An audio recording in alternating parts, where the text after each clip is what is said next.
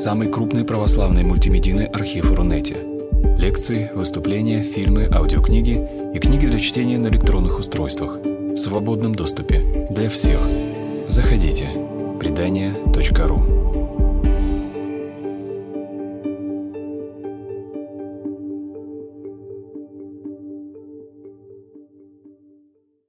Наконец-то встреча э, читателей «Меньше ада» в Москве. Вот, потому что так получилось, что последняя такая встреча была года три назад, и с тех пор как-то все не складывалось. Поэтому я прежде всего очень рада, что вы дошли, доехали, э, несмотря на уже июль и несмотря на выходной день, что вы его, в общем, посвятили сидению тут. Вот. Мне очень приятно, на самом деле, вас всех видеть. В общем, умные, прекрасные лица, наконец-то в офлайне. Так получилось, что была встреча в Питере в июне и в Великом Новгороде тоже в июне, куда меня пригласили выступать а, вот рядом с Великим Новгородом в Ленинградской области на конференцию «Ставрос». Не знаю, может быть, кто-то слышал про это, миссионерская православная конференция. Вот, я выкладывала видео оттуда. И главным событием этого видео... Кто смотрел видео? Я. Понятно, в общем... Да, но большое, а, но там времени отводился час, а, и, естественно, большинство нормальных лекторов его использовали час и еще что-нибудь сверху, вот, а я рассказала за 30 минут, чтобы можно было поговорить. Но, естественно, главной звездой а, этого видео стал не я, а сектовед Дворкин, как выяснилось. Вот. Почему? Потому что очень многие люди мне писали, кто-то опознал, кто-то нет, типа, Даша, мы тебя так сочувствуем, тебя там прервали на 30-й минуте, так ужасно. Вот. А кто-то понял, кто прервал и сказал, и сказал, о, Дворкин прервал, здорово. А история была такая, что я рассказывала про Pussy Riot, и стоило мне произнести это, как, в общем, а, великий наш сектовед Дворкин – он вскочил и в ужасе на, начал мне говорить, что как вы можете материться прилюдно? Вы разве не знаете, что пусирает это мат? Вы знаете, как это переводится? Ну, в общем, был такой большой эмоциональный всплеск. И я еще подумала, как же он тогда называет, как он вообще говорит на эту тему. Вот, то есть очень вот эмоционально человек к этому отнесся. А, я не нашла, что прокомментировать, то есть я подождала, пока пройдет этот эмоциональный всплеск и, в общем, продолжила дальше свое выступление. А ну, ну, тут, может быть, играет роль, что Дворкин заметную часть жизни прожил в США и английский может свободно. быть, может Поэтому быть. у него ассоциации сразу. Может быть, может быть. Я не знаю. Я, честно говоря, не думала, что это такой прям откровенный мат в единственном значении. Вот в таком. На мой взгляд, это мат в переносном значении. Нет, потом никто бы ведь все равно об этом не подумал, если бы он не обратил на это Абсолютно верно, абсолютно верно. Я подумала, что я сразу в этом странном комментарии увидела две специфики такого, я бы сказала, православного дискурса. Ну, в общем, а, две специфики того, как сегодня говорят а, или не говорят о вере, о христианстве. Это первое – умолчание, то есть есть какие-то запретные темы, и причем, ну, не только в православной церкви, как выяснилось. А, например, то есть, если говоришь слово секс, то все, это сразу ужас, ужас, ужас. Если пусирает, так вообще материшься. То есть это те темы, которые мне кажутся абсолютно нормальными, естественными, жизненными, человеческими, но почему-то в контексте там религии, в контексте христианства говорить об этом неприлично. А, и второй момент, что на эти темы у многих верующих возникает какая-то нездоровая эмоциональная реакция, может быть, в связи с умолчанием как раз. Вот. А меньше ада, собственно говоря, как он создавался, я часто об этом рассказываю, что а, я, осознав себя верующей, условно, почувствовала себя в абсолютном вакууме среди моих думающих друзей-атеистов, а, среди которых считалось неприлично, в общем-то, веровать во что бы то ни было. И меньше ада для меня стало таким гетто, где я могла бы, в общем, безнаказанно и без каких-то странных комментариев со стороны своих друзей а, высказывать те мысли, которые меня волновали, потому что обсудить их было совершенно не с кем. То есть э, атеистам было вообще противно на эту тему говорить, а верующих я всех представляла как таких дядек-казаков с бородами, с которыми вообще что-то такое обсуждать неприлично. Вот. А вот прошло пять лет, и мы с вами тут сидим, и оказывается, что там ВКонтакте уже почти 10 тысяч подписчиков, а, и все они, ну, это не те суровые дядьки, которые там с топором за ведьмами гоняются, а вполне себе думающие интеллектуалы. Я-то думала, я одна такая, да, а тут такой облом случился. Сегодняшний формат будет такой. Я не очень люблю бла-бла-бла просто от себя долго рассказывать. То есть у нас не урок литературы там с вами. А сегодня достаточно редкая для меня супер лояльная аудитория людей, которые так меня читают, поэтому я коротко поговорю о том, что для меня важно. А, а потом, не знаю, может быть, полчаса поболтаю, а, но я вас призываю задавать вопросы. Собственно, вы в кое веки вот мы встретились с вами там лицом к лицу, и вы можете вот напрямую любой вопрос задать. Если вам кажется, что вопрос какой-то неприличный, и не факт, что мне захочется на него отвечать, ну, можете написать записочку. То есть кому-то некомфортно, например, из зала там что-то там спрашивать. Да, можете записочку там, Дарье, значит, с молитвенной нуждой о здравии. Вот, так что не стесняйтесь. Вопросы после условно этой лекции приветствуются, записочки приветствуются. Мне бы хотелось с вами именно поговорить. Вот, поэтому спрашивайте, пожалуйста. Начну кратенько с истории всего этого, перейдя на какие-то более общие философские темы.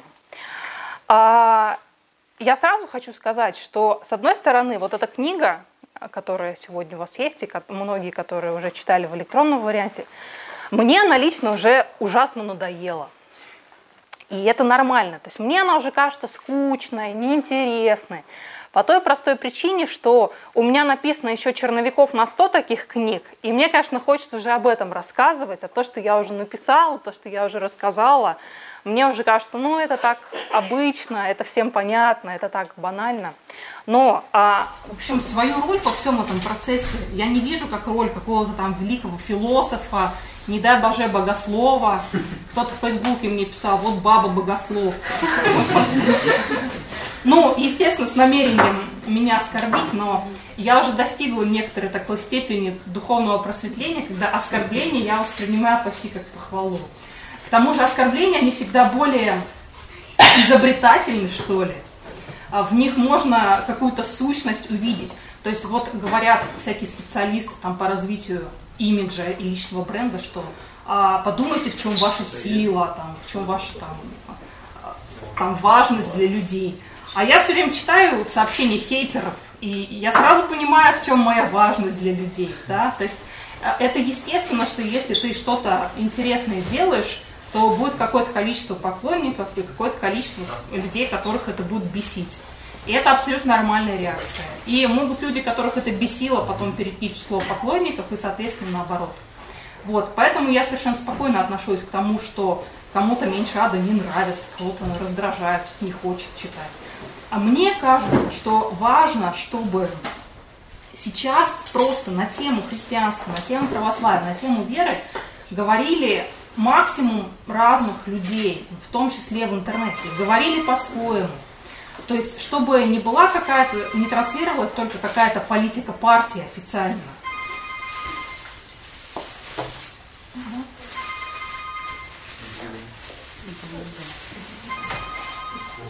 Знаете, в храмах вешают объявление, отключите ваши мобильные телефоны для общения с Богом, они не нужны.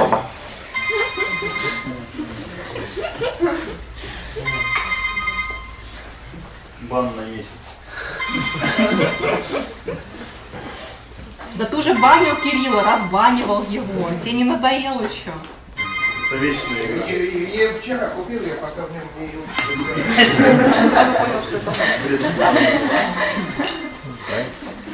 Вот, в общем, для меня важно, и этот блог важен тем, что это какой-то личный человеческий разговор о том, что меня волнует. Это не претендует на какую-то там богословскую истину, мнение церкви на какой-то вопрос и так далее. Я считаю, что как раз и многим людям, которые интересуются темой, но им просто страшно подойти, ой, верующие. Это там, опять же, казаки с топорами. Вот. А, и многие просто не понимают, что среди их знакомых, да, есть верующие, среди их там друзей в Фейсбучике, ВКонтакте есть верующие, с ним можно поговорить там под коньячок или там под чаек на эту тему, и они не укусят. И при этом не обязательно быть рупором, там, великим рупором веры, пытаясь что-то донести. А важно говорить о том, что тебя лично волнует, и мне кажется, что сейчас этого очень не хватает. И мой бложик просто, ну, попытка как-то этот вакуум заполнить.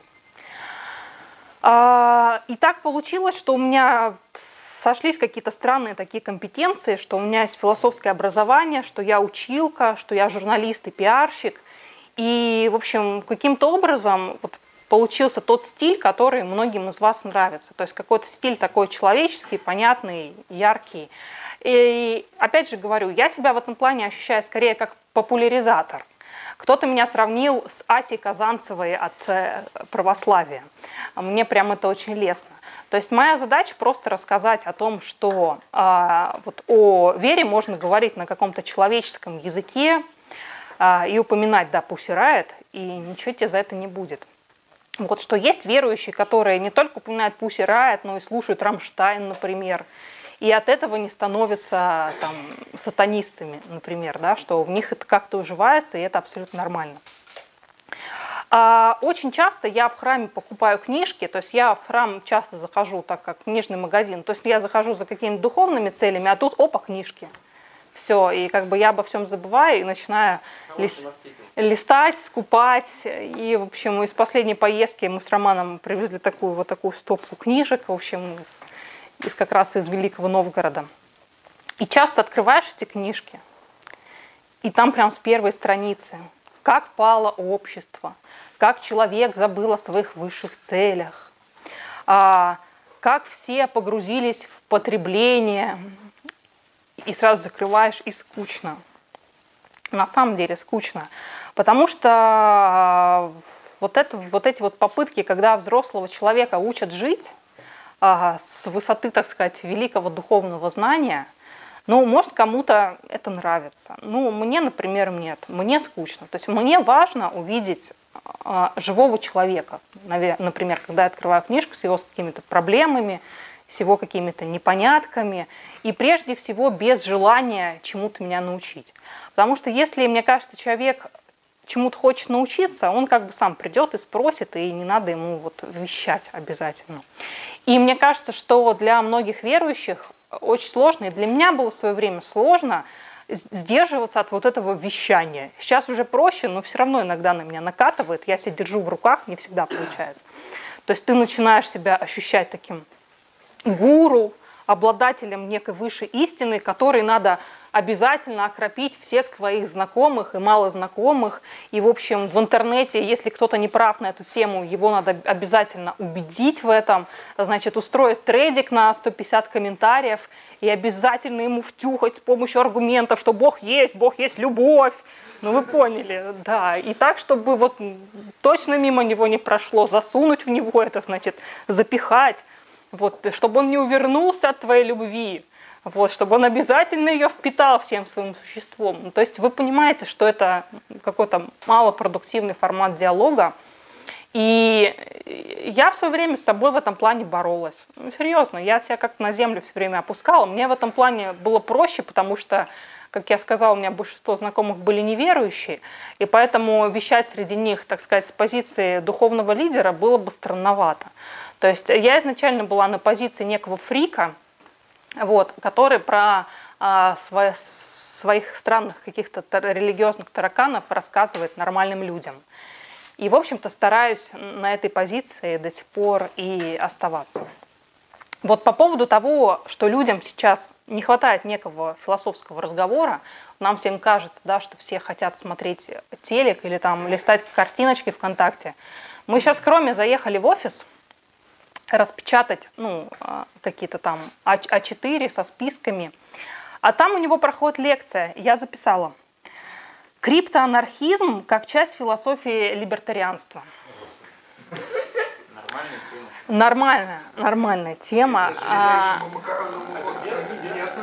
это где? Ну, в общем, в каком-то... В общем, в коворкинге, ну вы поняли.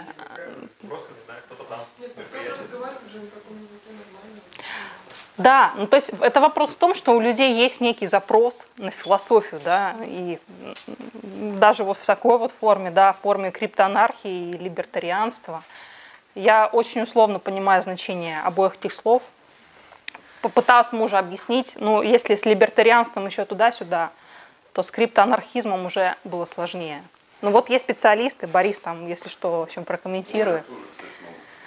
А, да, вот, видите. Да. Там это просто связано с криптовалютной построением. Что перебил.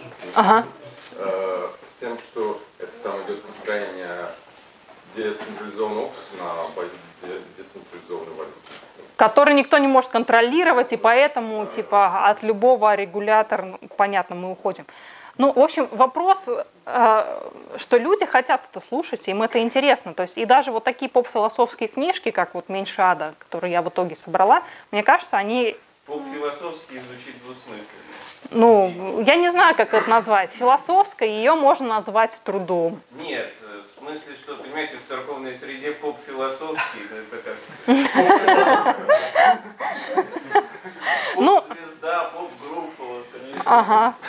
Ну, в общем, вы поняли, что мне лично философия очень интересна. Единственное, что а, я уже, наверное, не способна сейчас прочитать Канта или Гегеля.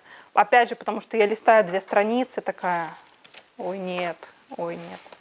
А, мне кажется, что гуманитарные, э, гуманитарные области, в том числе там и философия, и религиоведение, и богословие, они как-то чувствуют свою ущербность, что ли, рядом с математикой и физикой, и пытаясь изобретать, э, пытаются изобретать какой-то очень сложный язык, изображая, что ну, мы настоящая наука, мы вот, вот, мы не хуже, чем эти математики и физики. И, а мне кажется, что это вот именно какие-то гуманитарные сферы человеческие объединяет, потому что мы же с вами общаемся на языке, мы общаемся с вами, ну, как бы, и в том числе и с помощью действий, слов, эмоций, чего угодно, не с помощью формул. И поэтому попытка какими-то заумными словами вот эту область описать, она мне кажется, ну, не особо продуктивной. Мне кажется, что вот о многих важных вещах можно говорить как раз очень простыми словами. Это то, а, что я себя, по крайней мере, заставляю постоянно делать. Да, Игорь. Кстати, могу сказать, что это не только для некоторых гуманитарных областей свойственно. Например, есть такой, ну, как бы бич просто даже в математике. Люди э, специально статьи и доклады делают более усложненным языком, чтобы специалисты из соседних областей думали, что там что-то интересное и сложное. Умно и важно. И причем это уже сейчас превратилось во что-то такое странное, потому что изобретают на пустом месте больше новых терминов, чтобы понимали только те, кто в теме. Да. А со стороны, типа, а, вот они чем-то умным занимаются. Ну, это такое же соревнование. Вот Да. цель, не показать, что там чем-то умным занимаются. С одной стороны, это давление среды, потому что если эта э, публикация подается в серьезное издание, то там могут не понять э, более простой язык. Да, тоже такое Вот, это один аспект, а другой аспект это что, ну, объективно язык там сложнее, потому что в области науки важна точность, точность в том числе терминологии. Поэтому там в том числе возникают сложные термины и сло- Ну, это понятно, Специфические возникает, но они правила использования само изложение усложняют. Просто. Не, ну так Ну, в общем, э- это великая, великая большая тема по методологии науки. Так сказать. Это даже связано просто с финансами. Я, я думаю, Ну все, мужики, ну потом, потом обсудите. Ну давайте я, в общем, свое бла-бла-бла закончу. Потом у нас с пяти часов будет формат свободного общения. В общем, вы там схлестнетесь, все обсудите, все по методологии науки. А, в общем, я тут прочитала недавно на Башорге цитату такую, что не надо объяснять мне как коллегам, объясните мне нормально, как идиоту. То есть, а, вот мне кажется, вот с этой э, привычкой объяснять нормально а, важно как бы сродниться. То есть если мы говорим, например, у многих из нас возникает вопрос, как говорить о вере там, с атеистами, с неверующими. У кого-то это друзья, у кого-то это родственники. Вот. И э, часто возникает да, такой ступор, а что же сказать? То есть я для себя э, ответила так, что, ну, во-первых, никогда не стоит говорить, если тебя не спрашивают, это сто процентов. А, и когда тебя спрашивают, то говорить очень мало и очень осторожно. А внимательно зеркаля выражение глаз оппонента или просто человека интересующегося, который тебе задает вопрос. Потому что всегда очень хочется вылить да, вот эту всю великую мудрость на него сразу. Но на самом деле, когда вот мы об этих вещах говорим, если мы хотим что-то до человека донести, прежде всего надо его попытаться понять. То есть у людей есть какой-то запрос, и отталкиваясь вот от этого запроса, можно всегда говорить что-то ну, важное и при этом понятное, не прибегая к каким-то там великим богословским теориям и не выгружая на него сразу вот эту всю двухтысячелетнюю мудрость веков. Вот. Свою книжку, например, и бложек я рассматриваю именно как такую точку входа в тему веры, в тему религии, на мой взгляд, этих точек входа сейчас не так много. То есть есть интересные богословы, есть интересные как бы и новые христианские писатели, но как-то так получается, что а, в медиа всего этого нет, а есть только да, э, часы патриарха, а, Соколовский, Пусирает, что там еще из последнего. Приехал. Докинс приехал, да. А, не-не-не, всякие вот эти вот темы. А, машины епископов, няшка прокурор, рассуждающая о вере, то есть и ее цитаты. Что там у кого замироточило, что православные начали молиться, э, чтобы пошел дождь. То есть, э, Да. Это не в Москве, не в Москве, Даниил. Не в Москве. В Москве, а Москве. Молодцы.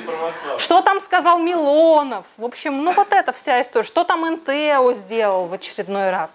Пол... Ну, в общем, для внешнего человека фасад веры, фасад религии, он такой. И повестку дня создают именно вот эти вот темы. И получается, что по большей части внешние люди видят это, и это нормально, что они после этого негативно относятся к церкви. Вот. И естественно, что когда мы сталкиваемся с этим негативом, мы должны нормально уметь на него реагировать. Я себя вот в этом плане тренирую, все эти пять лет я себя тренирую нормально реагировать на эти темы, уметь внимательно по существу говорить, а не говорить, чур меня, ты там пусирай сказал, это, в общем, анафема, изыди и так далее. То есть нормально по существу на человеческом языке говорить на важные для всех людей темы. А, при этом вот и среди многих своих читателей а, я вижу а, некую перепогруженность в эту тему.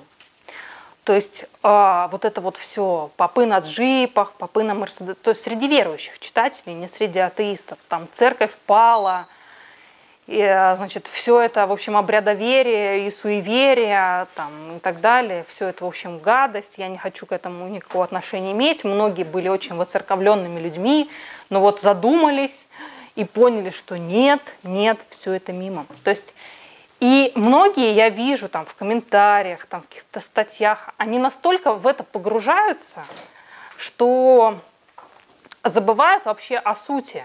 Не, не пришли, например, в церковь да, ради там, византийского обряда. Многие искали там именно какой-то смысл для себя, а, какую-то важную идею, не знаю, счастье, любовь, а, смысл.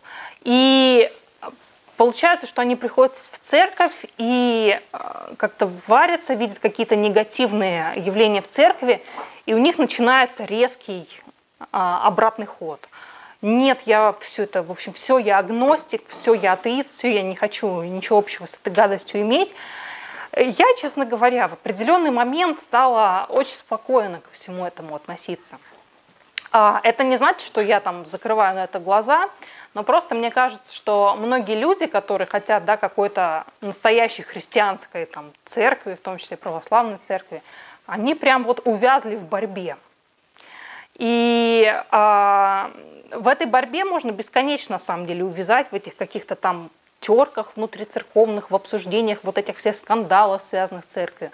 Мне в последнее время это настолько стало ну, слабо интересно. То есть какие-то а, может быть, яркие вещи, там, типа Соколовского, просто как интересный кейс взаимодействия там, церкви, государства и общества, вот Яр, например, спрашивал меня, можем сегодня обсудить, если хотите. Но в целом, вот эта вся повестка дня, если раньше я на нее как-то эмоционально реагировала, как стейки писала, то сейчас мне это вообще скучно. Почему мне скучно? Потому что, э, во-первых, я почитала историю церкви и поняла, что даже вот это вот раннее христианство, о котором всегда с таким придыханием говорят, там оно не было, знаете, вот этим вот каким-то сообществом святых. А, там были секты и всякие движения, и личности похлеще вот сегодняшних, вызывающих вот такую бурную реакцию СМИ. И тем не менее церковь как-то выжила, как-то сохранилась и как-то более-менее сохранила вот среди вот этих там раздирающих тенденций а, какую-то вот эту генеральную линию и, на мой взгляд, генеральную истину, несмотря на все вот эти вот гадости, которые сопутствовали истории церкви, безусловно, на протяжении этих двух тысяч лет. И те гадости, которые мы видим сейчас, ну, это тоже нормальная часть исторического там процесса и нормальная часть церкви. И важно то, что, несмотря на эти гадости, ну, для меня церковь сохранила, тем не менее, то, что мне интересно, то, что мне важно, сохранила какую-то вот эту традицию, с которой мне до сих пор интересно знакомиться и которая мне до сих пор там важна и актуальна, из которой я черпаю какие-то важные знания о современных мне мире, которые я не могу подчеркнуть из других источников.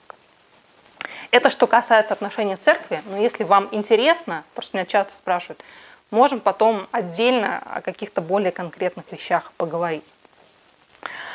А, то, о чем я стараюсь писать в книжке, и то, что я стараюсь в жизни делать, оно очень связано, потому что я всегда стараюсь не уходить а, куда-то там вот в эти философские бездны, где там дискурс, постмодернизм, структура троицы рассматривается и прочее. А, а мне и без этого хватает в жизни проблем с моим христианством. То есть а, очень сложно соответствовать даже каким-то тем минимальным принципам, которые я уже поняла и которые я уже вычитала. И мне вот так вот хватает работы с тем, чтобы применить это в жизни. Потому что если я там еще начну куда-то в теории в какие-то уходить, вот в эти вот, то у меня точно руки не дойдут до вот этого применения. И я стараюсь в основном писать именно о вот этих вот проблемах применения христианства в жизни. А, я считаю, ну, на мой взгляд, и то, что для меня важно, христианин не обязан, да, там, бросаться в подвиг обязательно, да, там, жертвовать собой ежесекундно.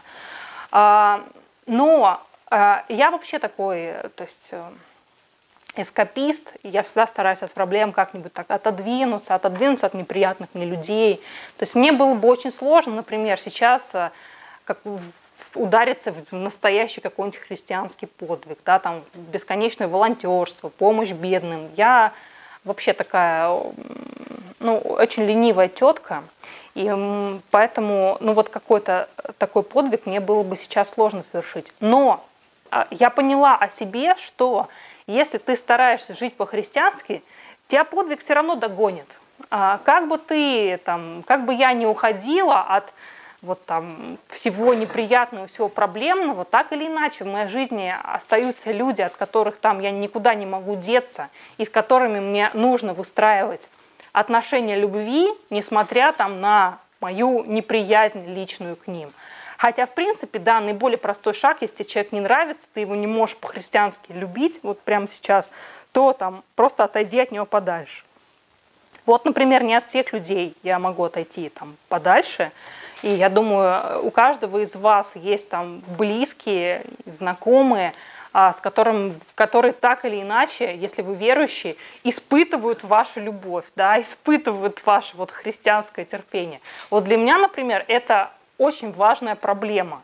И я понимаю, что так или иначе, если ты стараешься быть христианином, ну более-менее по-честному, не ударяясь там в какие-то свершения, то все равно жить нормально сложно. А, то есть, ну, жить так, как ты жил до этого, сложно.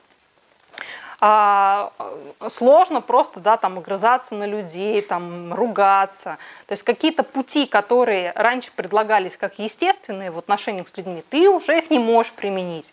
Ты понимаешь, что вот в этой ситуации ты, несмотря на все, там, вынужден любить.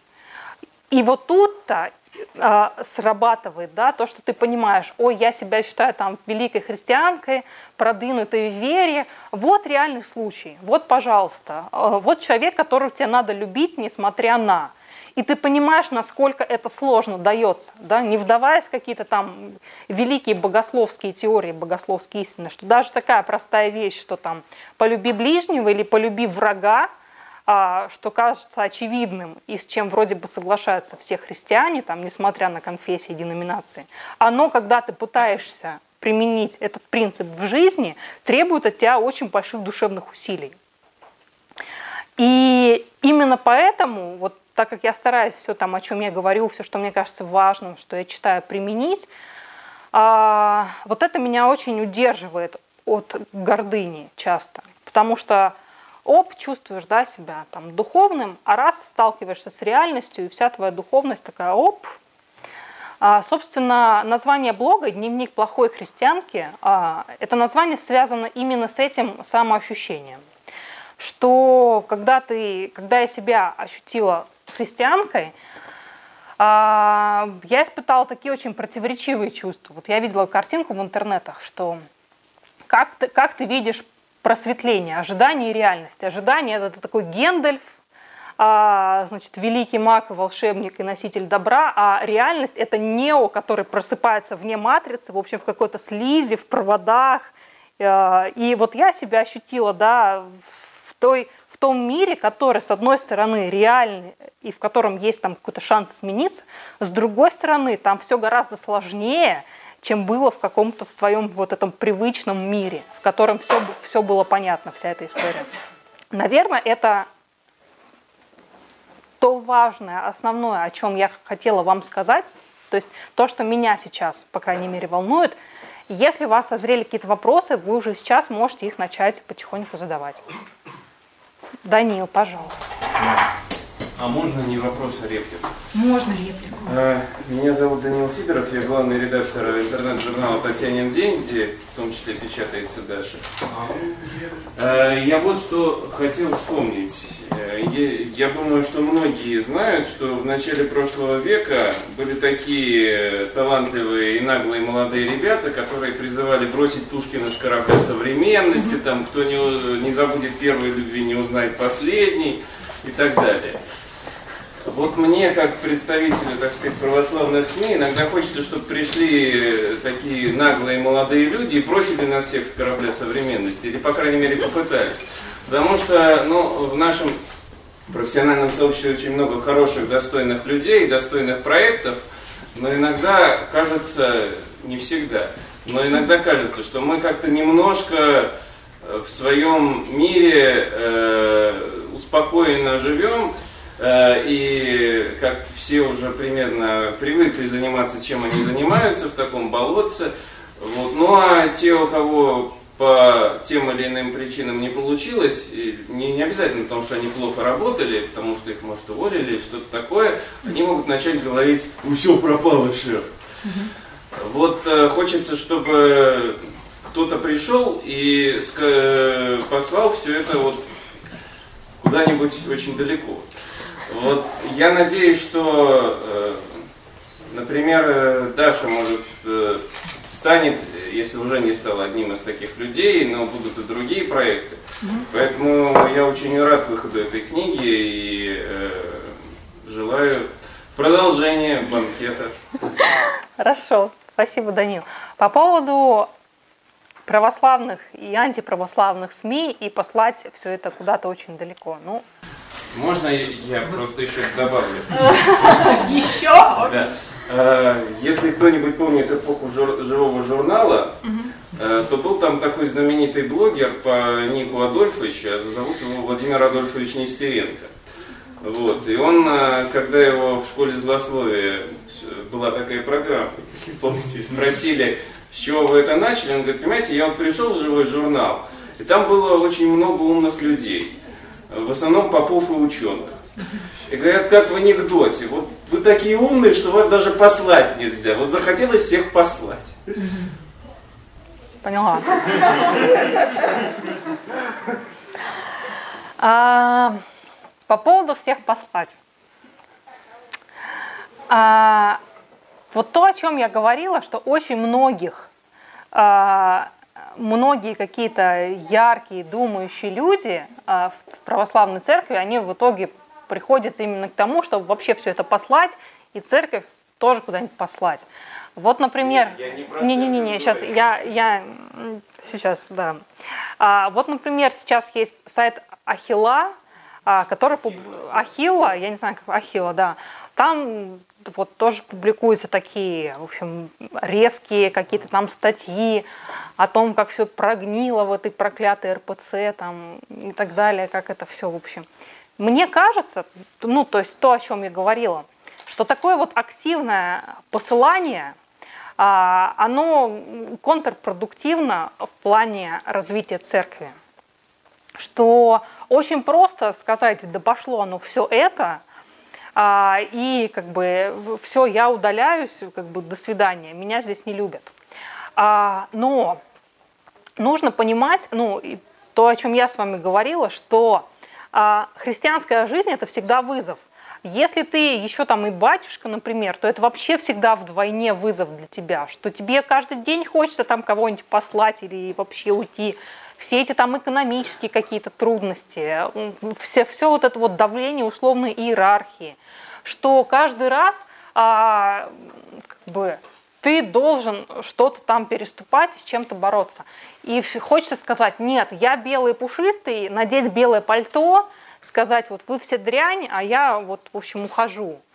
Но а, мне кажется, что это абсолютно нормальная история в церкви, точно так же, как хри... ну, о христианах в Евангелии сказано, что мир вас будет ненавидеть, и вы будете бесить весь мир, да, как сейчас бесит, например, там, а, условно либеральные СМИ, вот эта вот вся церковь, да, вот это отсталый весь организм отживший, а вот, вот эта вся тема. Точно так же и внутри самой церкви те, которые хотят максимально воплотить Евангелие, точно так же будут всегда изгоями. И вот нужно понять, что не будет какой-то вот этой светлой церкви, ну, по крайней мере, до апокалипсиса, а я не думаю, что он случится завтра, а, что в церкви тоже всегда те люди, которые хотят воплотить максимальные евангельские истины, тоже будут отчасти фриками, а, тоже будут подвергаться какому-то давлению. Но я считаю, что мы с вами живем вообще благословенные времена, когда церковь, а, вопреки да, многим там, мнениям СМИ, которые мы читаем, не слита с государством. И в сущности, как и государство не так уж сильно помогает церкви, так и церковь в целом не так уж много должна государству. И с другой стороны, государство и не гонит, и не давит христиан. И мы остаемся с вами, ну, сейчас я расскажу, потом задашь вопрос, если что. Мы остаемся с вами в любом случае всегда в, каком-то, в какой-то ситуации искушения, как и все христиане там за 2000 лет до нас, и как я думаю, что и христиане 2000 лет после нас, так или иначе будут вынуждены э, какими-то вот такими вот очень маленькими шагами, то есть не посылая все и как бы в какой-то мере со всем этим мирясь багажом, будут постепенно воплощать а, евангельскую истину в церкви и евангельскую истину в мире. И по заветам Венечки Ерофеева все это будет происходить медленно и неправильно, чтобы не успел загордиться человек, чтобы человек был грустен и растерян. Что это абсолютное, абсолютно нормальное состояние церкви, что в ней есть, христианские и условно антихристианские течения. Тем не менее, церковь выполняет свою важную функцию, то есть несение вот этой вот христианской истины. Точно так же, как и в науке, да, а, очень легко сказать, нет, я придумал новую хронологию, а вся вот эта ваша история и все вот эти ваши академические историки, да пошли они. Или там, я придумал э, целебную воду, а все вот эти ваши вот врачи с дипломами и биологами, да ну их всех, они все просто народ обманывают. Что да, в академической науке, например, э, не все люди сидят там из чистой любви к науке. Кто-то, например, а, ради зарплаты, кому-то некуда пойти, кто-то там отмывает какие-то государственные деньги, что э, даже условно в РАН, и, там и не все профессора вузов, там профессора институтов, они являются искренними, чистыми служителями науки. Многие из них давно про эту науку забыли, да? Тем не менее, вот этот вот аппарат, как-то поддерживающий науку э, и ну вот на вот этом балансировании между целебной водой, да, там, и какими-то еще там чудесными антинаучными вещами, он очень важен.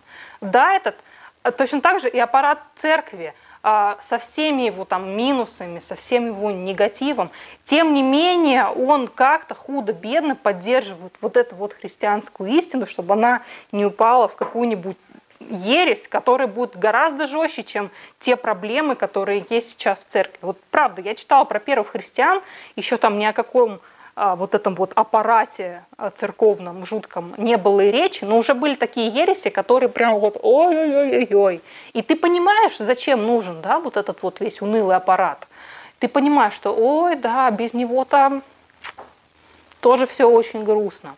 То есть и именно поэтому я гораздо спокойнее ко всему этому стала относиться, что, ну да, эм, часто православные СМИ, там, как Даниил сказал, они там в своем вот этом вот мирке живут, и вообще православные люди. И мне, кстати, и как бы в своих каких-то проблемах вот а, зашорились, и в итоге обсуждают проблемы типа, можно ли грудью кормить в храме.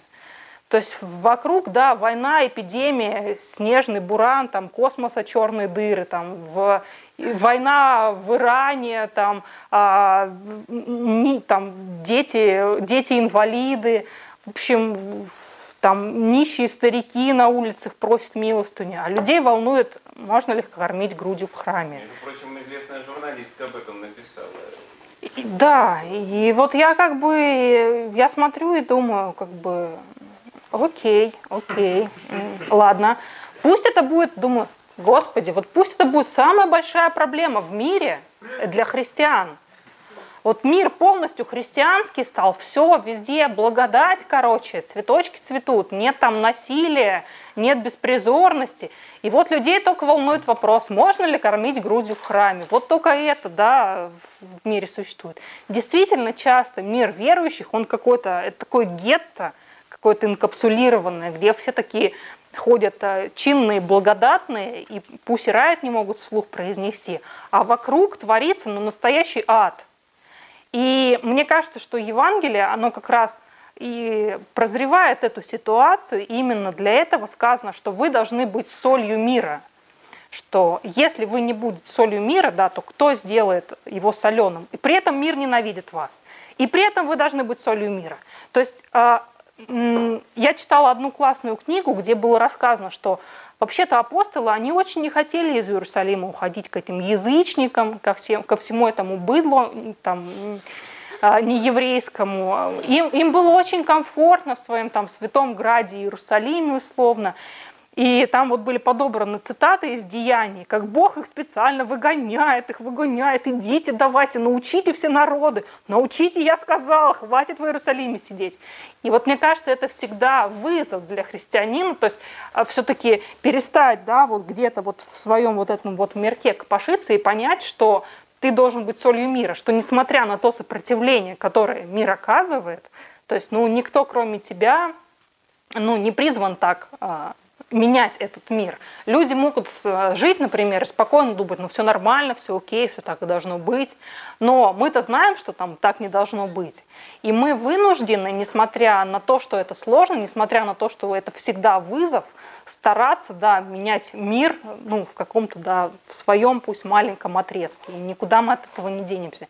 И всегда это будет сложно. И всегда и внутри церкви большая часть людей будут там фарисействовать условно, то есть будут готовы заключиться в своем этом маленьком мирке, который им кажется там миром святости и благодати, а все остальные там внешние, они все там где-то там внизу, и даже не хочется смотреть в ту сторону, мы тут будем, значит, такие вот все святые, чистые, духовные, а про все остальное нам знать неинтересно. И э, на самом деле, когда я смотрю на себя, на свои ощущения, я понимаю, что сто процентов каждый верующий, а, практически каждому верующему это сложно, точно так же, как сложно и мне. Кому-то может быть чуть проще, благословенные люди, кому-то сложнее. Но так или иначе, да, хочется общаться с людьми, которые тебя понимают, а, которые тебя любят, и не хочется, да, общаться с людьми, которые негативно, например, к себе относятся. И в интернете хочется, да, чтобы все там хорошо говорили про церковь, хорошо говорили про веру, а не как Руслан Соколовский бессовестный, значит, оскорблял Божью Матерь. Но тем не менее мы э, с вами, на мой взгляд, и это важно, призваны именно общаться с внешним миром, и каждый раз это вот переживая при этом, конечно, каждый раз конфликт. Но это каждый раз вызов для нашей гордыни, да, для нашего христианства, что вот, пожалуйста, реальный человек, который тебя не любит, у которого там, с которым ты должен по-человечески поговорить, которого ты должен хотя бы отчасти полюбить, чтобы донести до него ту истину любви, которой, как ты кажешь, ты являешься носителем. А на практике оказывается не всегда, что являешься. Вот, и все, все проблемы, вот, связанные в том числе и с православными СМИ, там, они завязаны на это. То, что э, мы каждый раз вот, смотрим на себя и думаем, какие мы хорошие, благородные, и всегда пишем для людей тоже хороших и прекрасных, и благородных, и духовных с нашей точки зрения. Вот. А про всех остальных нам даже думать противно и упоминать противно. И когда мы с этим сталкиваемся, там, мы реагируем либо там, каким-то раздражением, какой-то агрессией, вот, либо пытаемся бочком-бочком как-то от этой темы уйти. Но тем не менее, я считаю, что как бы христиане там и в интернете, и христиане и в реальной жизни, они призваны, тем не менее, как-то вот существовать в этом конфликте э, и в этом конфликте пытаться любить, тем не менее, хотя это очень сложно. А когда ты любишь, когда ты ну, человека пытаешься понять и принять, то и язык придет, да, и как бы ты найдешь нужные слова, ты найдешь, как обратиться, потому что когда ты пытаешься понять человека, ты начинаешь как бы его условно там зеркалить, понимать, что его интересует, пытаться найти к нему ну, какой-то подход. Но все это возможно не когда ты воспринимаешь себя как носителя вот этой некой абсолютной истины, и который как гуру должен вот научить вот этих вот всех, значит, которым бисер бросать не стоит, да, свиней, на которых, в общем, бисер жалко тратить, условно. Вот. Может быть, только что себе прям... Лес рук. Лес рук. А, давайте Маше дадим слово, а потом молодым людям уже. У меня вообще ну, есть еще один другой вопрос, но okay. попозже оставлю. Вот я просто хотела прокомментировать по поводу а, церкви и по политики ну, uh-huh. в настоящее время. Мне почему-то кажется, что сейчас наоборот, э, вот именно вот последний год-два как-то э, э, политическая жизнь все теснее связана с церковной в плане того, что вот, например, ну как-то вот там говорят, что вот там Путин там ходит в храм. Ну не Путин, но так, вот какие-то личности, uh-huh. это все типа хорошо, и как бы завязывают все, ну как-то поддерживают церковь, но поддерживают для самопиара, возможно. Естественно. Вот. Э, и плюс, ну, мне не очень, например, понравилось, когда был форум, я забыл, Вера слово, может быть, назывался в, uh-huh. на ВДНХ. И там, ну, как бы там туда должен был приехать патриарх, я там была, и там э, кучу народу туда собрали, но там он типа, вот там православие, наука, вот, ну, uh-huh. из, из разных вузов, ну, они что-то представляли свое, ну, какие-то проекты, вот. И я э, со всеми разговаривала, ну, студентами, которые туда пришли, и большинство туда просто загнали, ну, типа, добровольно-принудительно. Вот. И потом это все показывали СМИ, что вот, там, молодцы, ну, там, как бы, куча народу пришло там на православное мероприятие, вот. А на деле, как бы, ну, было не так. Вот. Мне от этого стало как-то ну, грустно. Uh-huh. Вот, и а пиарили, что вот, ну, типа там патриарх, там, ну, как бы поддержал, поддержали патриарха, вот, Uh-huh. Ну, как бы и Путин тоже как с этим связан был. Ну, короче, ну, мне очень нравится. Uh-huh. Извините, а можно проиллюстрировать просто? Есть там по поводу связки, да? Пожалуйста. Вот, мне, э, мне кажется, что мы вот про матрицу сказали, да, что происходит такая некая, ну, создание виртуальной реальности, э, существование церкви и нападок на церковь. И государство это, собственно говоря, регулирует. Ну, я приведу пример. Mm-hmm. Вы перечислили темы известные, да, по поводу которых христиане возмущаются, там, Соколовский и прочее. Ну, например, была тема сочетания патриарха, да? Она же была резко снята. Через три дня ни в одном даже оппозиционном СМИ эту тему больше не поднимали. Хотя там идет еще, еще... тема о чем? О счетах патриарха, А, да. мгм. Хотя там более серьезный вопрос ставится, это э, было изменение устава в 1988 году, устава РПЦ, благодаря чему патриарх по- получил право личной собственности, передачи по наследству, и потом только появились эти э, счета. Никто копать не стал, но Соколовского всем показали. Или второй более яркий пример. Вот сейчас э, юбилей идет февральской и октябрьской революции, да, события. Сколько конференций провела уже церковь на самом высоком уровне? Чему они были посвящены? Они были посвящены началу гонений. Тему участия церкви в февральской революции, поддержки церкви и приветствия, вообще радости церкви по поводу падения самодержавия не подняло ни одно оппозиционное СМИ. Хотя документов более чем достаточно. Но мы открываем учебник Цыпина и видим, что история 17 года начинается с подготовки к собору следом. Полгода никто не анализирует. И эти темы не попадают в публичное пространство, пото- потому что государство не дает им туда попасть. Но государство нам дает другие темы. Ну, как вот на телевидении, да, там привели Ковтуна, переодетого украинца. Вот для чего? Чтобы русский посмотрел, какой человек плохой, возмутился и свои эмоции выразил. А настоящую тему никогда не дадут. А. Как вам кажется, есть в этом? Вне всякого сомнения, церковь и государство сейчас взаимодействуют. И, и государство каким-то образом поддерживает церковь. Но, как правильно сказала там Маша, поддерживает в основном для самопиара. То есть я бы назвала это государство использует церковь, и церковь использует государство, да, пытается в каких-то своих там целях использовать. Но, а, как я уже сказала, эта тема, эта проблема, вот она, вот как церковь началась, ну не знаю, ну если, может, не с то с Константина точно началась эта проблема 1600 лет. Безусловно, там э, стяжательство иереев, там, и, э, там, простых батюшек, наверное, реже, но патриархов тоже. Слушай, я про другое, про манипуляционную вот эту вот технику. Я, мне Что для сдается даже, что Что такой для корявый суд по Соколовскому и корявый суд по Пусираут специально даже так было сделано, чтобы было о чем поговорить. Ну, вне всякого. Но настоящие темы, вот, которые вот две я назвал, они не будут обсуждаться никогда. Вот, то есть я говорю о манипуляции, которые использует государство в помощи церкви. Такого раньше не было, ну, таких манипуляционных вещей. Вот, простите, пожалуйста, если встряну, вот, я, конечно, не то, что Я же понимаю, эксперт, просто вопрос. Вот, Да, во всяком случае, диванный, в лучшем случае, эксперт.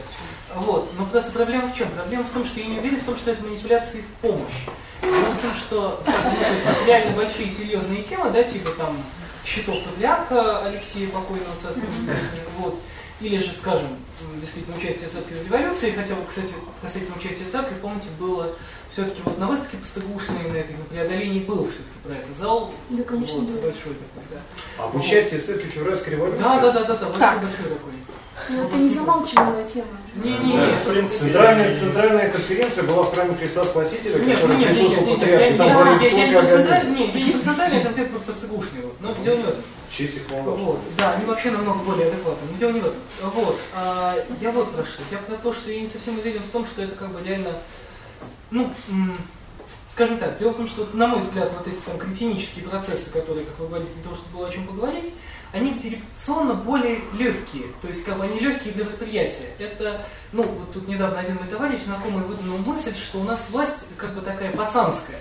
Вот, в том смысле, что а, у нас и а, пропаганда государственная, и антипропаганда тоже на очень примитивном уровне. И поэтому сложные темы, ну, то есть как бы сложные приколы, его понять сложно, вот, их просто выключают просто в силу их сложности. А, а простые темы педалируются, и государство ведь тоже не хочет, чтобы у церкви было слишком много авторитетов. Не слишком много, не слишком мало, чтобы вот, ну, как-то так, чтобы оно было. Вот, ну, то есть, я, ну, это скорее ремарка, чем возражение. Вот, ну, то есть это, это как бы на примитивизацию дискурса. Ну, так. Я так чувствую, как бы мой, мой комментарий на эту тему не требуется. Так, за ним. Да, я коротко. Значит, по поводу участия... По поводу церкви февральской революции. Наше издание давало анонсы нескольких лекций как раз на эту тему э, довольно известного ученого. Но дело не в этом. Э, Мне кажется, что, может быть, и хорошо, что это... Я не очень понял, в каком контексте вы бы хотели, чтобы это преподносилось. Но вообще, на мой взгляд, э, участие церкви в февральской... Отношение церкви к февральской революции, скажем так, это не то, чем... Участие. Хорошо. Э, роль церкви, роль церкви в февральской революции – это не то, чем стоит гордиться. Потому что, ну, э, я не только мое мнение, давайте я буду говорить от себя. Э, стыдно то, как церковь себя повела. И после свержения государя и так далее. Но это, впрочем, относится, э, что хорошо, что это относится не только к церкви, а вообще к большинству населения Российской империи. Все так обрадовались, что самодержавия больше нет, что дождались октября, в конце концов. Я прошу прощения, я не о, не о фактуре сейчас, а вот именно как бы о манипулятивном. Нет, Но а как вы хотели, чтобы это... На Татьянином дне, в феврале месяце, была статья на эту тему?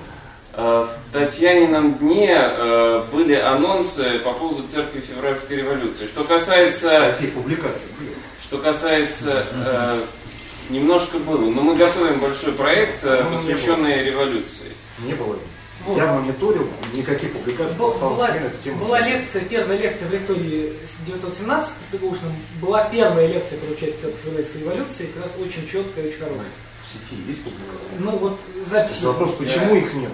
То есть вот оно, манипулировано. Может, потому что их просто не дают просто сделать, не нашлось человека, кто их сделал. Попробуйте спросить, отец Максим благословит такую... Отец Максим не имеет отношения к Татьяне. Ну и кто там сейчас занимается? Так, давайте Нет, дискуссию. конечно, благословит, но это немножко не наш формат. Да, а... я знаю. Самый главный ответ на этот вопрос, как бы, а кто их должен был сделать? Я абсолютно не ожидаю, что, например, патриарх будет выходить и поднимать какие-то острые проблемные темы, связанные там с историей и с верой. Как бы он получает деньги не за это. Совершенно не эту структуру.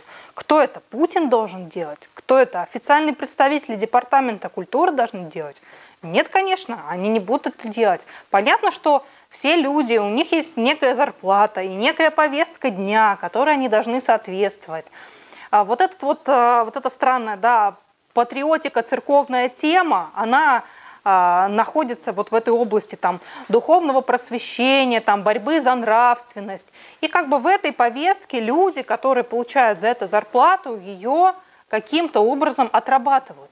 Вопрос, а кто должен поднимать проблемные темы? Мы, то есть, ну вот, например, э, сайт «Меньше ада» в данном случае сейчас поддерживает училка, программист и несколько редакторов, которые за бесплатно сидят и размещают эти статьи. Не стоит ждать, что за продвижение проблемных тем а, вам будут там платить великие деньги, и вам все будут розы приносить, да, и цветы. И я как бы изначально понимала, что если меньше ада, например, хочет быть независимым ресурсом, то понятно, что муж поддерживает там техническую часть, а я там творческую часть. И вот мы сидим как бы. Если найдется какой-то спонсор, которому будет нравиться эта редакционная политика, и который захочет на это давать деньги, частный человек, не представитель церкви, не представитель департамента культуры, окей, меньше ада будет там публиковать какие-нибудь развернутые статьи, платить журналистам, которые будут а, какие-то проблемные темы разворачивать. Вопрос, да, кто это должен делать? Точно не церковная иерархия, у них другая повестка дня, точно не государство, у него совершенно своя повестка дня с этой вот нравственностью и патриотичностью, в котором каким-то боком входит и православие. Не самым лучшим боком, наверное, мы понимаем. Как бы, если мы хотим обсуждать ну, некие проблемные вопросы, нужно понимать, что это всегда некий риск что чем больше у тебя там да, финансовой поддержки или там уверенности какой-то, опоры на власть имущих, тем меньше у тебя независимости. Вот. Чем больше у тебя независимости, тем меньше у тебя финансовой поддержки, опор на власть имущих и так далее. Что если там мы хотим это обсуждать, что все это должно идти каким-то образом снизу. Не стоит абсолютно ждать, что э, церковь там как некий вот аппарат будет поднимать какие-то проблемные для себя темы. Абсолютно нет. Точно так же не стоит ждать, что и государство как аппарат будет какие-то спорные для себя проблемные темы поднимать. Мы живем в счастливом мире, когда мы снизу можем эти проблемы поднимать, обсуждать и публиковать эти статьи, и нас не предадут анафеме, и хочется сказать, не посадят в тюрьму. Теперь это уже под некоторым вопросом. Но, опять же, сильно сомневаюсь, что до этого Соколовский отдельный кейс, если хотите, можем это обсудить. То есть все вот эти темы я сейчас рассматриваю с позиции моей личной ответственности. То есть я, что я готова делать для этого, почему, например, я этого не делаю, а чем мне это будет грозить там, или не грозить. Ну, мне это как минимум да, грозит вот меньше ада тем, что мне постоянно приходят какие-нибудь злобные письма там, с какими-то оскорблениями, комментарии там, уничижительные. Ну, по крайней мере, да, это некая там дань, которую я вношу. От православных, конечно, от православных. От атеистов-то само собой, но они, как правило, более сдержаны. Православные, как носители высшей истины, они более откровенны в выражениях своих эмоций эмоций. Писали да?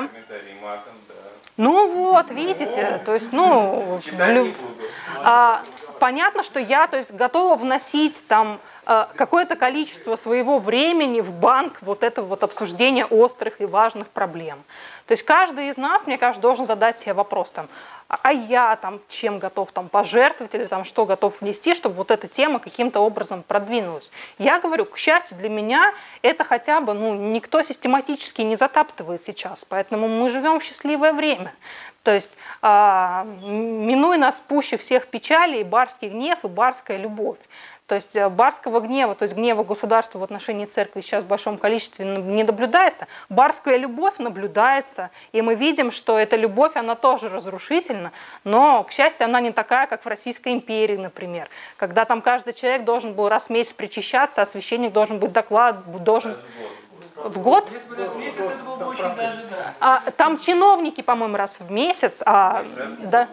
Но раз в год должен был человек там причащаться, исповедаться, а батюшка должен был наверх докладывать. И к сессии не допускали. Вот, к сессии не допускали. Вот это вот а, срощенность церкви и государства. Мы, к счастью, живем с вами в гораздо более благословенные времена. Так, э, Кирилл очень долго хочет задать какой-нибудь вопрос. Давайте, Кирилл. А кто-нибудь знает 500 лет чему в этом году? Реформации! Правильно, реформации. И вот до тех пор, пока православие называет себя церковью, а церковь, э, и что церковь может быть только православная, поскольку это, сейчас вспомню цитату, э, православское, православное богословие есть наиболее верное изложение тех богословских знаний, которые доступны человечеству на данный момент. Вот э, пока вот это вот будет вот так вот считаться, будут вот эти вот все проблемы, к сожалению, как мне кажется. Кирилл, а чего ты хочешь от меня? Я тоже так считаю. Ну, давай пожмем друг другу руки и в дальний путь на, на, на долгие года. А чего бы вы хотели? Да, да, да. да. Я бы хотел более сдержанного отношения и так сказать, э, чтобы был поменьше сектоведов Дворкина. Почему опять про Дворкина? Просто я уже... Нет, вы говорили того, что Уважаемый человек, православные называют себя православными. Э, мне не нравится, что они называют себя ну, единственно верными. Я помню других людей, которые называли себя единственно верными. А, они не нравились православным. Ну, нет, вот просто тут возникает проблема. Дело в том, что как, когда мы говорим о богословии, то там, как бы, ну это сказать, либо Бог, э, либо Бог Сын единосущен Богу Отцу, либо нет. Третьего не дано, пятому мандату. Вот. То есть, как бы православие, оно же состоит не в, не знаю, не в признании а, сектовета Дворкина умным. Причем оно тут, состоит в признании единосущности Сына Отцу. Причем тут единосущность Сына Отцу? Ну, так православие это, э, как бы, это, Орос из семи вселенских соборов, ну, плюс там минус пара десятков канонических правил. Это называется православием. Все остальное к православию, как бы сказать, только так прилагается. Ну, я понимаю, это шокирует. Я не понимаю. У протестантов апостольская система веры. Ну вот. И там есть единосущность. Э, нет, в апостольском символе веры нет единосущности с отцом. Вот. Все, дальше уже. И вполне в эпоху развития интернета. Вот, нет, ну догматические споры, это, конечно, не совсем то, чего нам бы здесь хотелось, наверное, но все. Я а, выскажу свое мнение по поводу догматических споров. У меня есть а, друзья-протестанты, сто процентов лучшие христиане, чем я. Но мы тут рассматриваем две разные вещи. Вот как раз утверждение о том, что все православные лучше протестантов, сто процентов неверно. Нет, э, это же но, не о том, что они лучше. Да, но для себя, я, я сейчас говорю только о себе, прошу не считать это какой-то официальной позицией. То есть э, у меня не было, не было какой-то вот предубежденности на эту тему. Я начинала с нуля, с атеизма. Я была вольна выбрать какую-нибудь более прогрессивную и рукопожатную церковь, да, нежели православная. Тем не менее, сейчас, погружаясь как бы в эту тему, знакомясь с историей церкви, и с протестантизмом, и с православием, я считаю, что все-таки я готова поддержать тезис, что православная церковь, тем не менее, сохранила наиболее в чистом виде сейчас ту истину, а, которую до нас хотели донести апостолы. Это не значит, что протестанты не сохранили ее вообще. Совсем нет. Это не значит, что, вот как мне жаловались какие-то протестанты, в каких-то областях э, как бы там свидетели Иеговы гонят прям так жестко, что прям вот в СМИ даже все время публикуют, какие они там, там или адвентистов, какие они там плохие, какие они жуткие сектанты, как они там разрушают жизнь людей и так далее. Я не считаю, что православные должны поддерживать вот такие вот гонения на иноверцев. Нет, ну я как бы абсолютно ну, простой человек, там, я не богослов, я не представитель церкви. То есть я для себя в православии ну, нахожу все-таки ну, за, за всеми оговорками, за всеми проблемами и так далее. Я нахожу все-таки наибольшую ну, как бы полноту и, скажем так, правильность преподнесения. То есть в любом случае любая традиция... Наибольшая полнота или единственно верная? А, единственно верная? Да, единственно я, верное я... богословие, или оно наиболее полное? Я за наиболее полное. Да, за наиболее полное, тогда что нам? Хорошо, ну то есть я как бы, опять же говорю, я не прошу... полностью верная. Вот, вот так вот, ну, наверное, так. А, самое полное из того, что нам доступно сейчас. Вот я бы назвала это так. Это не значит, что мы должны полностью отвергнуть, например, там, католическое и протестантское богословие. Вопрос, что, на мой взгляд, все-таки а, именно тот факт, что церковь сохранила, ну, как бы православная церковь, да, вот про католическую мне сложнее рассуждать, вот, да, что церковь сохранила некоторое единство в противоречиях. То есть вот эти все богословские утверждения, которые нам сейчас часто кажутся бессмысленными, какими-то бредовыми, оторванными от жизни, я когда начинаю изучать, это всегда был жесткий философский спор об очень важных вещах. И в результате этого жесткого философского спора была выработана вот эта вот некая позиция, которая до нас дошла в виде догмата. Если начинать копаться, то ты понимаешь, что были люди, которые там практиковали такое там отвязное условно христианство, что не дай боже. И догмат был выработан именно для того, чтобы вот как бы оградить людей от вот такого странного толкования. Любой текст, никакой текст не существует сам по себе, в том числе и Евангелие.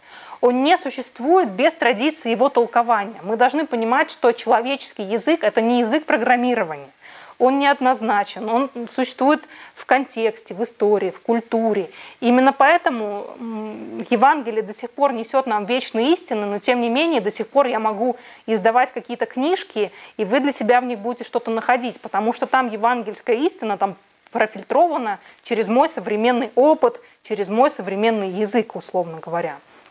Ну тогда, а что защищали э, фарисеи и книжники? Они Писание защищали. Только, ну, только от кого?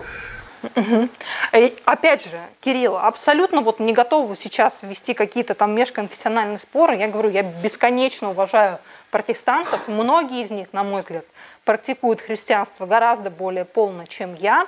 Но тем не менее, а, я была бы счастлива, если вот протестантские общины а, прям вот, ну даже не пришли бы к какому-нибудь батюшке, и у него иногда бы там тусовались, окормлялись, как это часто и происходит.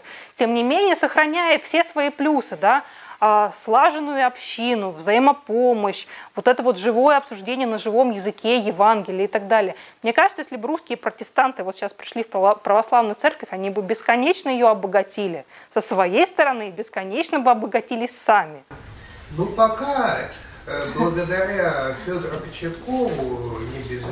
о, Георгию Кочеткову, не небезызвестному, который был у нас в электрорублях э, тогда батюшкой, ну, первый пресвитер, я не знаю, как у вас называется, вот, у нас удалось сделать совместное пение хоров э, нашей Троицкой церкви, и, по-моему, первый и, по-моему, Центральной Московской Церкви Иван Христиан Баптистов. Угу. Это все, что удалось сделать, но больше э, там в Свято-Даниловом монастыре не допустили.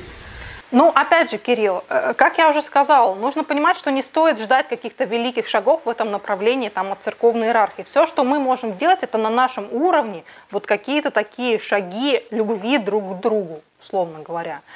А, и эти шаги, тем не менее, очень важны. И этими шагами потихоньку, потихоньку будет двигаться церковь. Например, даже встреча патриарха с папой – это ведь огромный, великий шаг. Вот сегодня прочитала новость. В Татарстане священники отказались упоминать патриарха в молитвах, потому что он экуменист, потому что с Папой Римским встречался. Нужно понимать, что вот это существует не только от иерархии идет, да, вот это все, оно и снизу есть. Вот есть священники, которые не хотят, чтобы Папа Римский даже там близко подходил к патриарху. Это уже экуменизм. Да, еще небольшая реплика из баптистского фольклора. Священно, священнослужитель – это ночной горшок. Э, ладно, мне, мне требуется объяснение этой шутки, ну ладно. Ну, ну каждый на него сливает свои негативы. Ну вот, да. Э, и мне кажется, что ну, то, что мы можем делать на своем уровне, да, это общаться, взаимодействовать, обогащать друг друга каким-то христианским опытом, который, знаете, вот есть что-то общее, безусловно, у христиан, да, и у православных, и у протестантов, мы вполне можем общаться на уровне вот этого общего, и поверьте мне, и на уровне вот этого общего найдется масса проблем и масса каких-то решений, которыми мы готовы друг с другом там поделиться. И как, как бы будет довольно большое смысловое поле, в котором мы можем существовать, что-то спокойно обсуждать, а не уходя в дискуссии о филиокве, например. И, например, то, что я на меньше ада делаю, ну, это в том числе и публикуют, да, там и протестантов, и православных, и католиков даже иногда случается, и атеистов, к слову. И мне кажется, это очень важно, выработать какое-то вот это общее культурное поле, в котором всем интересно и в котором всем важно. Но атеисты это квази-религия, с ними сложнее. Так, потом Маша. Скажите, Дарья, каким вы видите дальнейшее развитие э, проекта. И ну, вторая часть э, вопроса, э, видите ли его так же, как миссионерский проект, то есть не только для тех, кто нов, ново mm обращенный или которым не хватает общения, но также для тех, кто, например, никогда не думал о православии или о христианстве. А, но это прежде всего все-таки апологетический проект, то есть и начинался этот проект как апологетический, то есть для людей абсолютно внешних по отношению к православию. Как бы, и я стараюсь по, по максимуму уходить от каких-то частных внутриправославных тем. Мне, например, не, не интересно обсуждать грудное скармливание в церкви, абсолютно не интересно. Мне интересно то, что видит внешний человек в церкви. Например, Соколовского он видит. И я поэтому, в принципе, могу и должна его обсуждать. А грудное скармливание в церкви ему не особо интересно. То есть я все время стараюсь не уходить вот как бы вот эту вот инкапсуляцию и держаться максимально на границе с внешней средой, ощущать себя как бы там, не в центре условно этой традиции, да, носителем истины, а именно человеком, который ну, является каким-то проводником. То есть э, очень часто говорят, да, если полистать книжку, там какие-то такие названия вызывающие. То есть моя задача это сделать какой-то крючок, который бы зацепил человека, да, не обязательно атеиста, может быть и православного, и вот э, как бы этим крючком заставить мыслить вот на какую-то тему, которая для меня важна. То есть я вижу развитие проекта именно как, ну не знаю, создание супермодного СМИ, там, философского, культурного, религиозного. На мой взгляд, этот запрос сейчас есть у людей. А, и ну, есть попытки его удовлетворить. Но православные СМИ, с одной стороны, очень жестко загнаны в формат, а либеральные СМИ очень жестко загнаны в свой формат – и моя задача вот э, как бы все-таки сделать вот этот формат на границе двух сред. То есть для людей внешних, которым интересна тема, может быть, не обязательно даже религиозных, верующих, которым интересна вот эта культура, э, философия христианства, культура, связанная с христианством, литература, то есть Достоевский мой любимый, там бесконечно можно там о нем рассуждать. Но кто это будет делать, не знаю.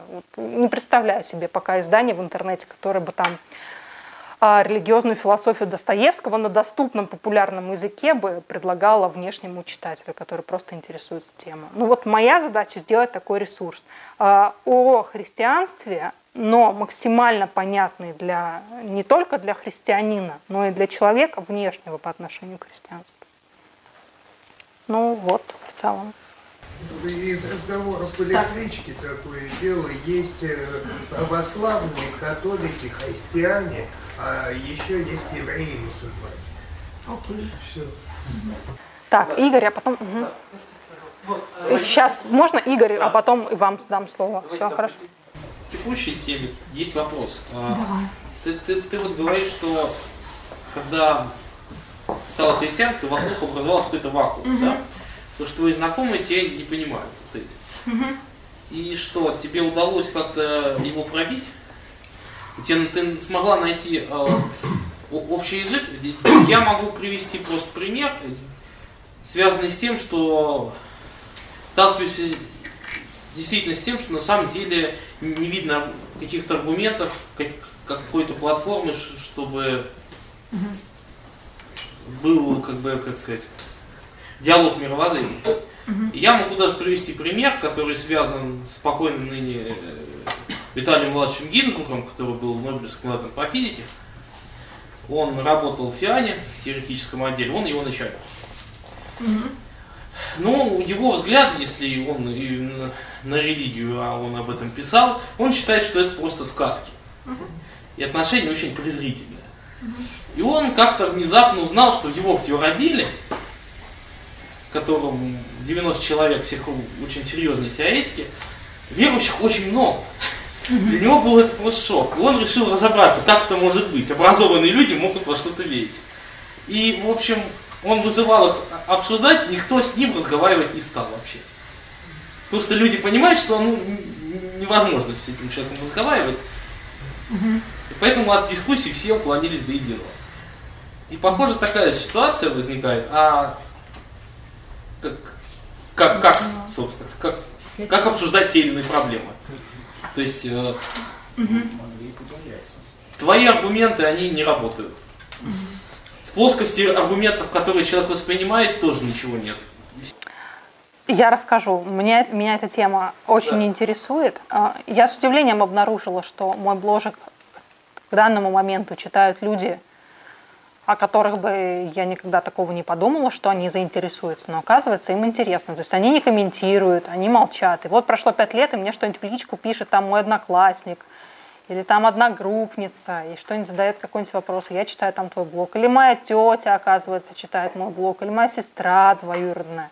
Я в шоке, да, нормальные люди все-таки читают блог. То есть я что-то я нахожу, какие-то слова для того, чтобы с ними об этом поговорить.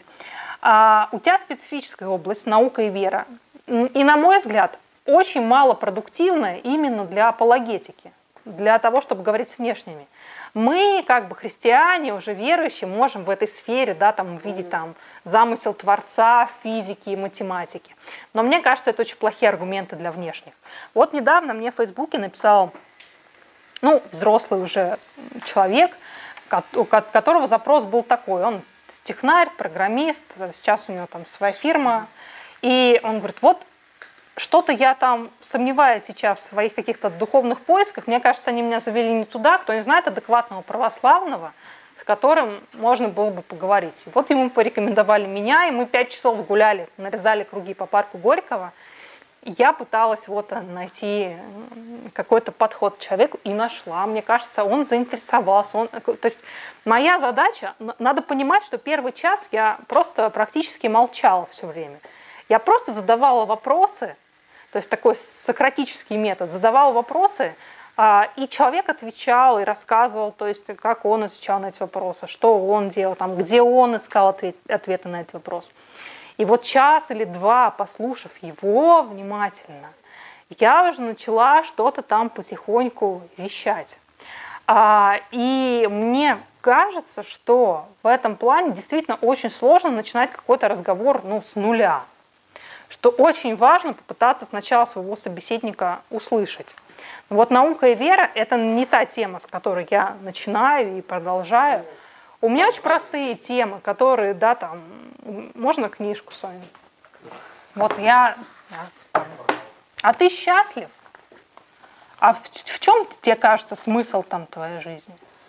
А как вот ты на ну, такой это вопрос темы? Это не простые темы, это больше. Не, а, это сложные темы, безусловно. Но это, это темы, которые являются общим для всех ну, людей, верующих и неверующих. И я именно через эти темы пришла к вере, да, не через там науку и веру. Там, а, что такое добро, там, что такое зло, ну, на твой взгляд.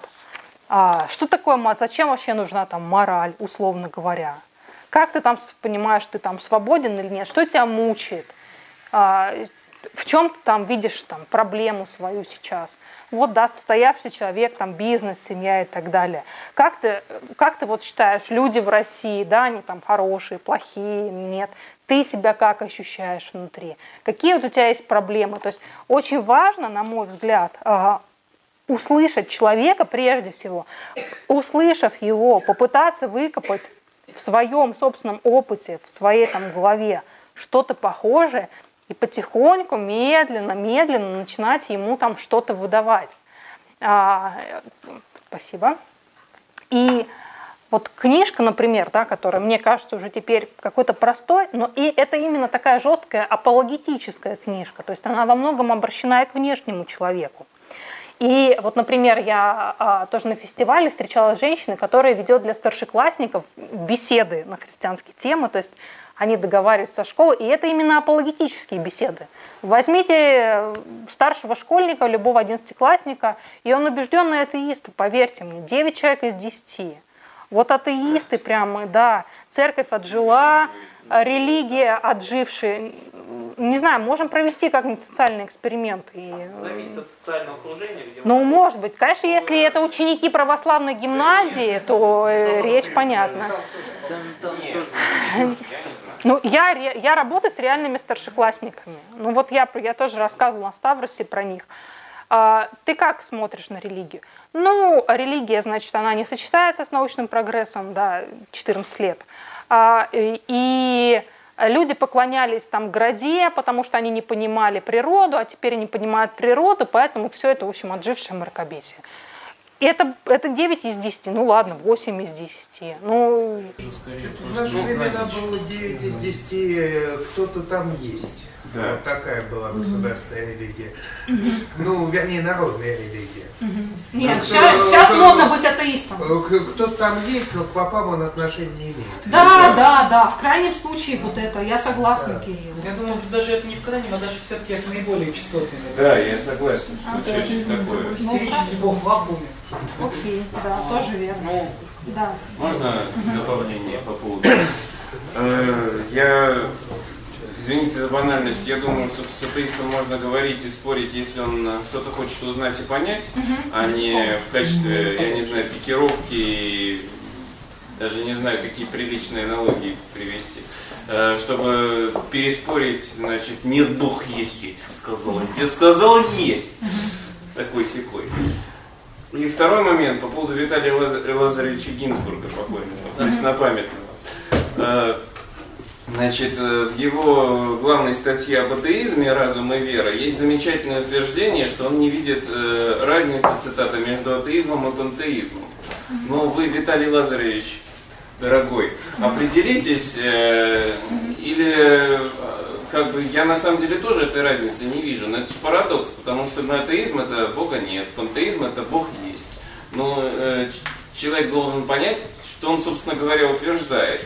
А если для него Бог есть, ну давайте тогда говорить о том, если он так хочет, какой Бог есть. Что подразумеваешь да. ты под Богом, да, согласна. Вот я тоже задаю такие Нет, ну, С его точки зрения есть природа. Ну а если он природе приписывает свойства Бога, то это же... А зачем тогда? То есть возникает вопрос, а зачем термин Бог? Зачем он отличается от природы? А зачем вообще вот эта вот терминология? Что, что ты понимаешь под Богом и так далее? Так вот, я встретила женщину, которая ведет эти апологетические беседы для 11 класса. Вот у нее называется этот курс «Христианская антропология». И вот она с этими одиннадцатиклассниками очень продуктивно общается, у нее даже вот есть как бы подходы, все эти вопросы, и она очень интересно про это рассказывала. И, ну, на мой взгляд, вот эта вот э, история и, может быть, методология того, как можно общаться и как можно продуктивно говорить с неверующими, это тоже важная тема для меньше ада. То есть и я вижу вот как вариант развития это вот такие вот диалоги, вот такие вот какие-то методики, то есть что важно людям, о чем с ними говорить. То есть вот если посмотреть на главы, которые в книжке есть, то это, безусловно, темы каких-то интернет-дискуссий жарких там, или темы, которые, там, на которые люди думают, э, когда вот думают о вере. То есть это всегда ответ на какой-то вопрос, ответ на какой-то запрос ну, человека внешнего. Для меня это был, конечно, прежде всего внутренний диалог, потому что я сама была атеисткой, задавала себе эти вопросы и находила на них совершенно другие ответы.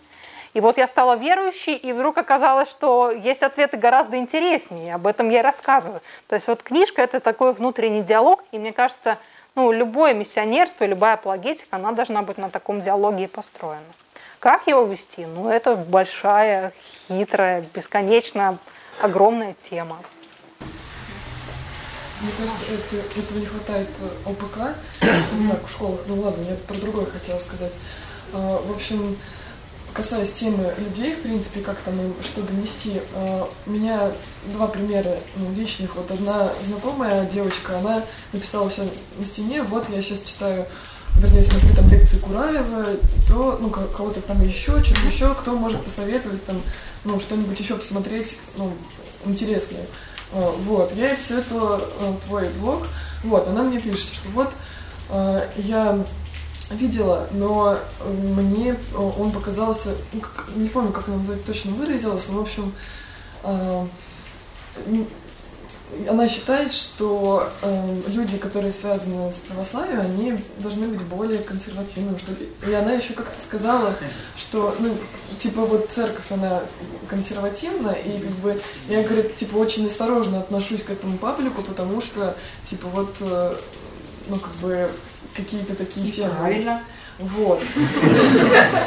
Ну, и она сказала, что, типа, по крайней мере, меня, типа, закремел атеист, вряд ли там, она, ну, короче, чем-то переубедят ее тексты. Ну, как-то так, вот. А второй пример, а, знакомый, он а, катехизированный католик, но, как бы, он очень постоянно ищущий, в общем, человек, там очень много там философии читает, еще что-то, еще что-то, вот. И он общался с нашим, в общем, знакомым религиоведом парнем, но он и этот парень его практически, ну, на таком наумственном а, уровне убедил, что вот православие лучше а, католи, католицизм, там с филиокой связан, с чем-то еще.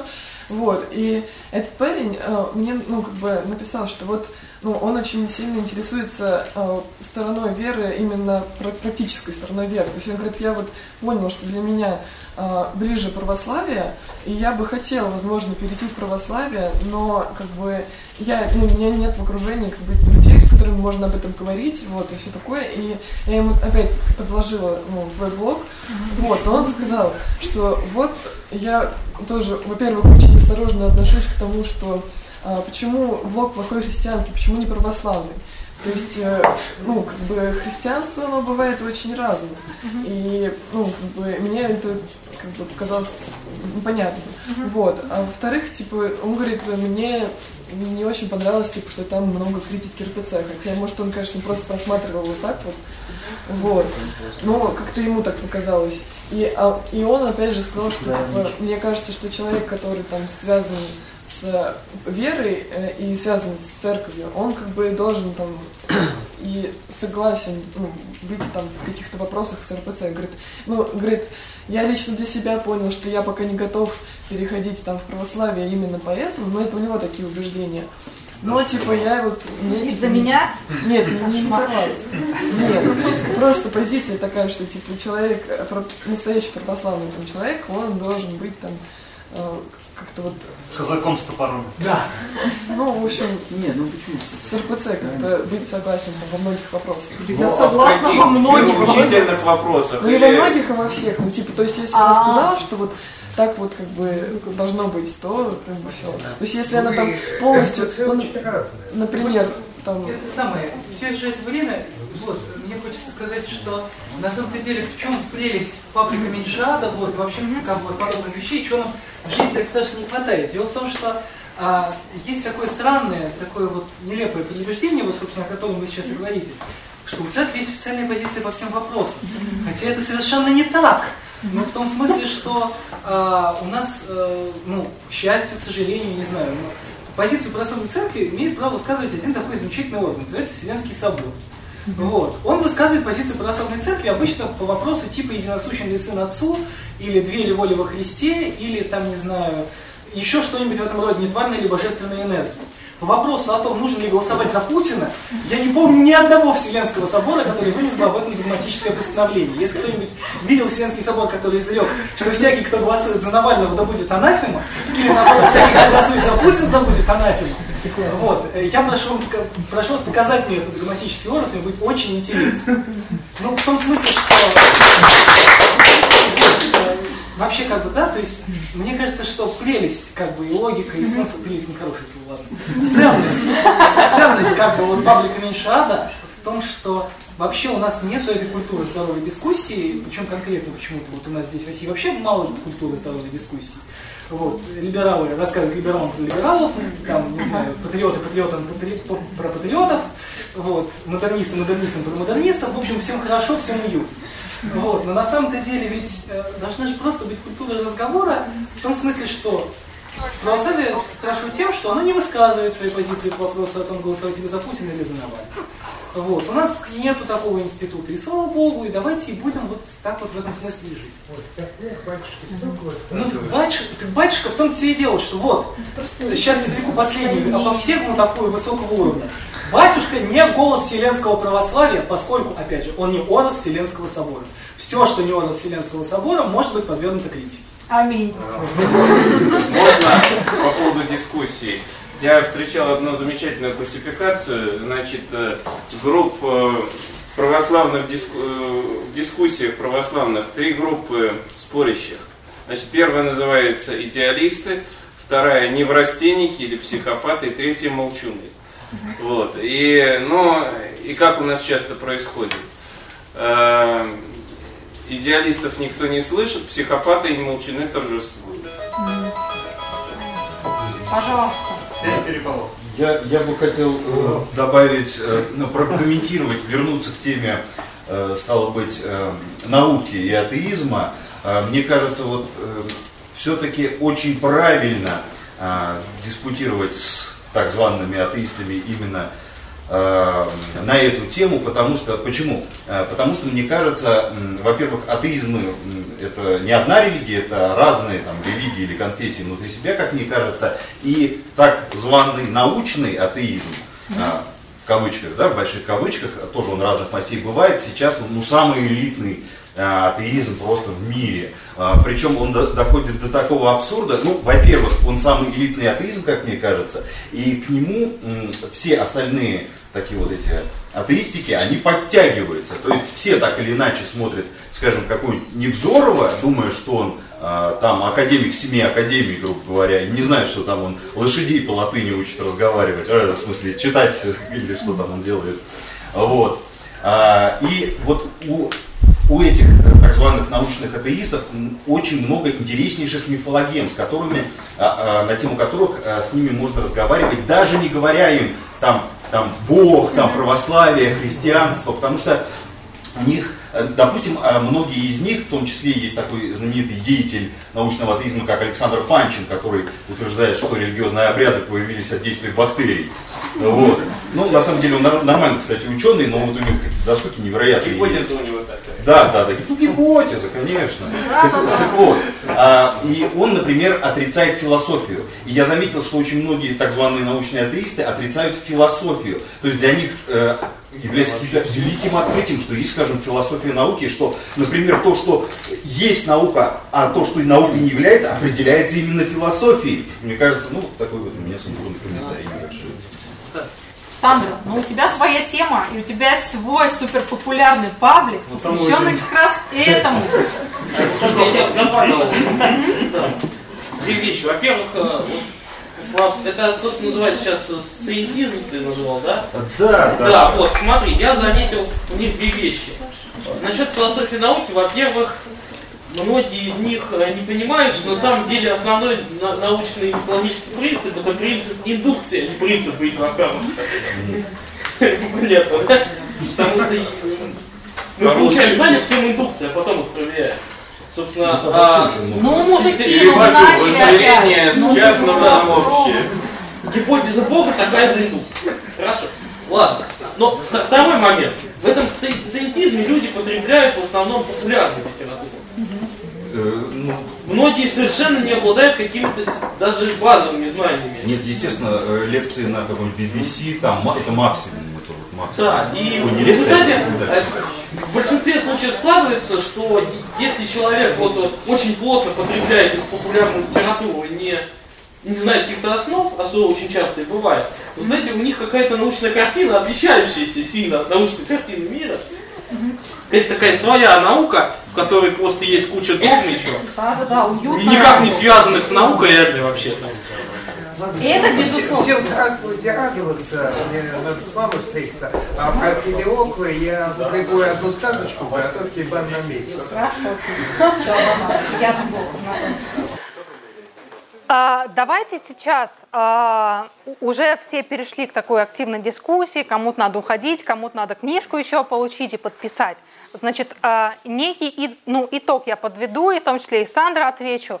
А, Безусловно, тема а, вот этой мифологии и религии, и язычества, которое встречается за атеизмом, якобы атеизмом, да, за которым на самом деле поклонение богам, только ну, другим богам, типичным языческим богам, и в том числе и богу науки, и богу там денег, понятное дело, и богу любви, там, секса и так далее. А, Вот это бесконечно любимая мною тема, безусловно.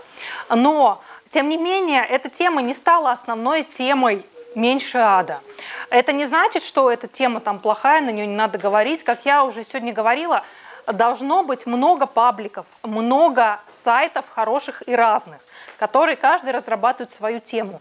Но у меня какая-то такая вот, э, скорее там психологическая организовалась тема, там психофилософская, отношенческая. Вот. И мне нравится, например, ее копать. Вот Сандра нравится копать э, вот именно тему с Панчиным, который мне, например, совершенно не интересен. Мне не интересны все эти терки с атеистами, да пусть они как бы в своей теме будут. А мне интересно, как общаться с людьми, например, которые отошли от Панчина и не знают, а что дальше-то куда, например, идти. Мне интересно с ними поговорить, которые уже сомневаются в божественности Панчина, но тем не менее еще не уверены в божественности там православия. Вот с ним мне интересно, собственно, поговорить. Лекция проведена и записана по заказу православного мультимедийного портала «Предание.ру». Лекции, выступления, фильмы, аудиокниги и книги для чтения на электронных устройствах в свободном доступе для всех. Заходите. Предание.ру